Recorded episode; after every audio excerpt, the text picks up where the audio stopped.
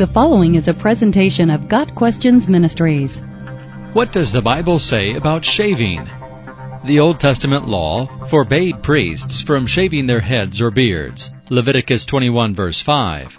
In the ancient Hebrew culture, men usually had long beards. In fact, it was considered a disgrace for an adult man not to have a beard. 2 Samuel 10 verses 4 and 5.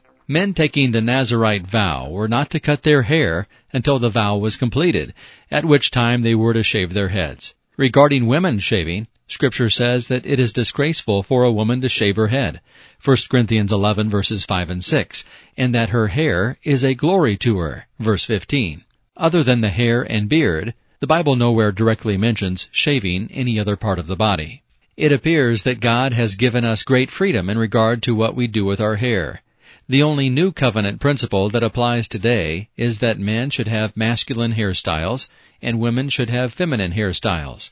1 Corinthians 11 verses 3 through 16. Even in that there is a lot of flexibility, as what differentiates masculine and feminine varies somewhat from one culture to another. Hair is interesting in that, for humans, it does not serve a critical purpose. A human being could live a healthy life with no hair whatsoever. The fact that hair grows back when cut or shaven likely indicates that God intends us to have hair.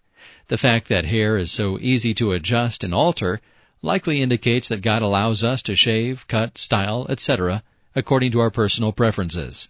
There is a trend today of people shaving their entire bodies. Men and women are shaving their heads, legs, arms, armpits, chest, eyebrows, and private area.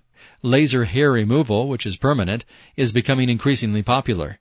While it is in the realm of personal preference and individual freedom, completely ridding our bodies of hair does not seem to be consistent with the fact that God gave us hair for a purpose. While a person is biblically free to shave whatever area of his or her body he or she wants to shave, the body shaving trend may be more about vanity than preference or necessity. That is the only issue a person should consider in regard to shaving. Got Questions Ministry seeks to glorify the Lord Jesus Christ by providing biblical answers to today's questions. Online at GotQuestions.org.